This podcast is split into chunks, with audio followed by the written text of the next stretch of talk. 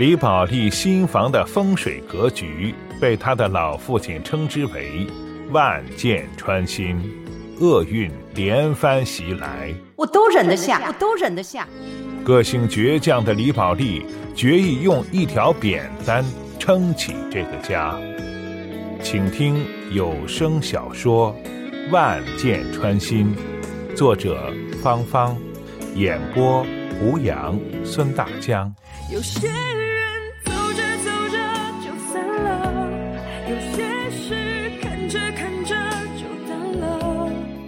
第三集，李宝莉刀子嘴菩萨心，说话有点二百五，在街坊很是有名。知道他为人的个个夸他，不知道的却个个背地骂他。但李宝莉不在乎这些夸和骂，我行我素。李宝莉说：“我要是天天听别人的话过日子，我累也累死了。”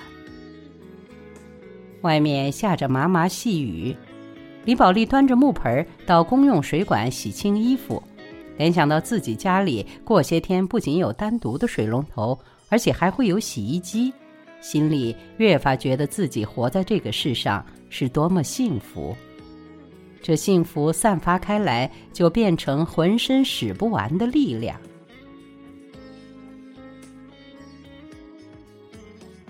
李宝莉的父亲原本在码头当起重工，有一天出了工伤，砸断了腿，就被内退回家。在家闲着也是闲着，再说了，做惯事情的人也闲不住。于是李宝莉的父亲就自学成才。跑到路口给人补自行车胎，虽然挣不了几个钱，但手上有活干，人没白活。李宝莉的母亲成分硬，早先在针织厂还当过革委会的主任，没有大事就登台讲话，声音硬硬朗朗，很给人提气。可是文革一结束，废掉成分，实行文凭，李宝莉的母亲讲话的机会就越来越少，慢慢的。便没人记得要请他讲话，走在厂里的马路上，连多看他一眼的人都没有。再后来，李宝莉的母亲也下了岗。工人就是工人，做什么事都响当当。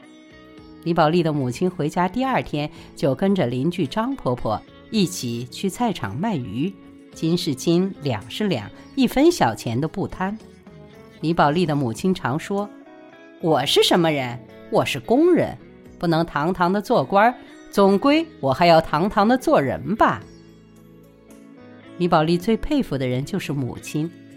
李宝莉跟万小景说：“我姆妈这样的人，不管是穷是富，放到哪里都是块金子。”万小景便笑说：“就你姆妈还金子？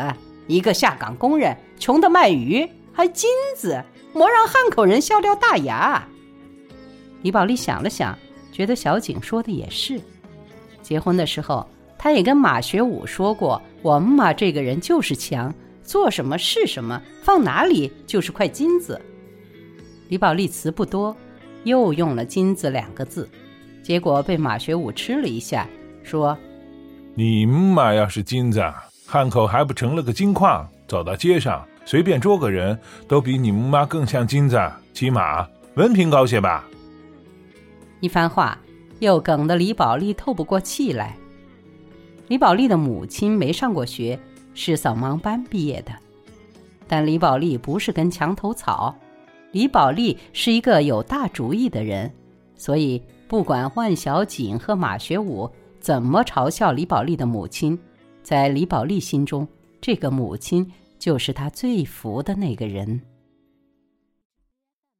李宝莉特别想让母亲去看她的新房。李宝莉做完屋里的事，临走前又专门到隔壁刘老头家跟母亲打声招呼，说：“妈，你几时能去看我的新屋啊？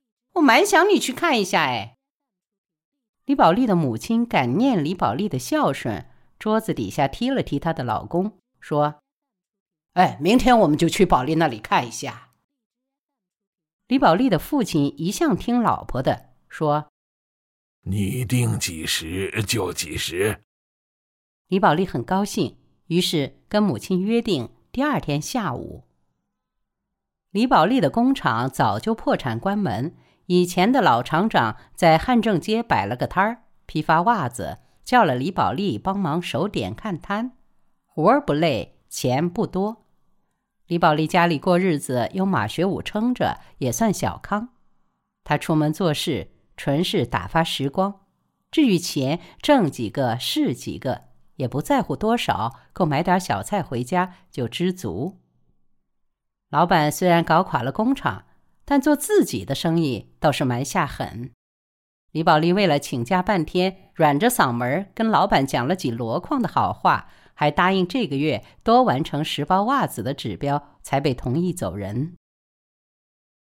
李宝莉见到她母亲的第一句话就是：“哎呀，那个老板过劲的很，请半天假，嘴皮子磨得起茧。”李宝莉的母亲说：“那是。”老板就得这样当，要不生意怎么做得出来呀？李宝莉说：“哎呦，你还帮他说话？”李宝莉的母亲笑道：“换了我，怕是这个价都不得批给你。你那个老板还算好心呢。”李宝莉也笑了：“好心还得多卖十包袜子，一百二十双呢。他呀，硬是像个周扒皮。”李宝莉的母亲说：“哎呀，叫小景买，反正她老公的钱不花光，也拿去玩女人了。”李宝莉的父亲一边瓮声瓮气的说：“你们俩真是像强盗，要别个小景当冤大头不说，还要损人。”说的李宝莉和母亲当即大笑。李宝莉知道母亲看了她的房子就会赞不绝口，果然如此。站在东边的窗口，长空如洗，远处浑黄的江水静静的不觉有动，仿佛一段黄绸铺陈在那里。李宝莉的母亲激动的泪水往下掉，说：“宝莉啊，你得亏找了个好男人，能够住这么好的房子。我们工人真正讲翻身，就得住这样的楼，看这样的风景。”李宝莉的父亲便拐到一边，一声不吭。他这辈子没能让老婆孩子住上好屋，心里也是愧疚了一辈子。李宝莉看到父亲脸色有些难堪，心知母亲嘴巴太长，说话不妥，便打岔说：“妈，不是男人不男人的问题，是时代变了。亏我在这个时代呀，摊上了好日子。”李宝莉的母亲一向跟时代跟得紧，听李宝莉这一说，忙答道：“哎呀，说的是，说的是，是你运气好，哪像我跟你爸爸，一赶呢就赶个下岗，你呢一赶就赶上个住高楼。”说的李宝莉和父亲都笑了起来。正笑时，李宝莉的父亲走到西边的窗口，这里是客厅。还没等李宝莉和她母亲的笑声落音，李宝莉的父亲就叫了起来：“哎呦，呃，这怎么得了？”李宝莉忙凑进去说：“怎么啦？怎么会挑这个位置的房子呢？这原先是厂里的仓库，就这块地皮，不在这里盖，在哪里盖呀？”李宝莉的父亲一指楼下放射线一样的马路说。你晓不晓得这叫什么呀？不晓得。这叫万箭穿心。李宝莉不明白，说：“怎么个说法？”李宝莉的父亲说：“你看，呃，你这里是个死角，条条马路都跑到你门口的转盘打转，哪条路都像箭一样直朝你住的楼房射，这就叫万箭穿心。风水上这是顶不好的。”像生意人吧，从来都不在这种地方开业做事，一开就垮，没有一个有好结果。李宝莉的脸有些发白，李宝莉的母亲在他们俩说话间也过来看，俯身朝下，能看见四条大道和三条小路，有如放射线一样由新房下的花坛散开来。他看过，大笑说：“哎呀，老头子，亏你想得出来。”万箭穿心，我是没有看到的，我只看到啊万丈光芒。李宝莉被母亲说的心跳，她忙站在母亲身边，瞪大眼睛细看楼下的条条大路、小路。看完说：“哎呀，真画的，有点像万丈光芒。”母亲说：“是不是啊？看风水得看哪个来看啊？运道好的人呐，看见的是万丈光芒；运道差的人呢，看到的是万箭穿心。像你爸爸的运道一直往下走。”他怎么能看得见这新楼的万丈光芒啊？母亲的话把李宝莉的脸色挽了回来，苍白中又渐渐浮出红色。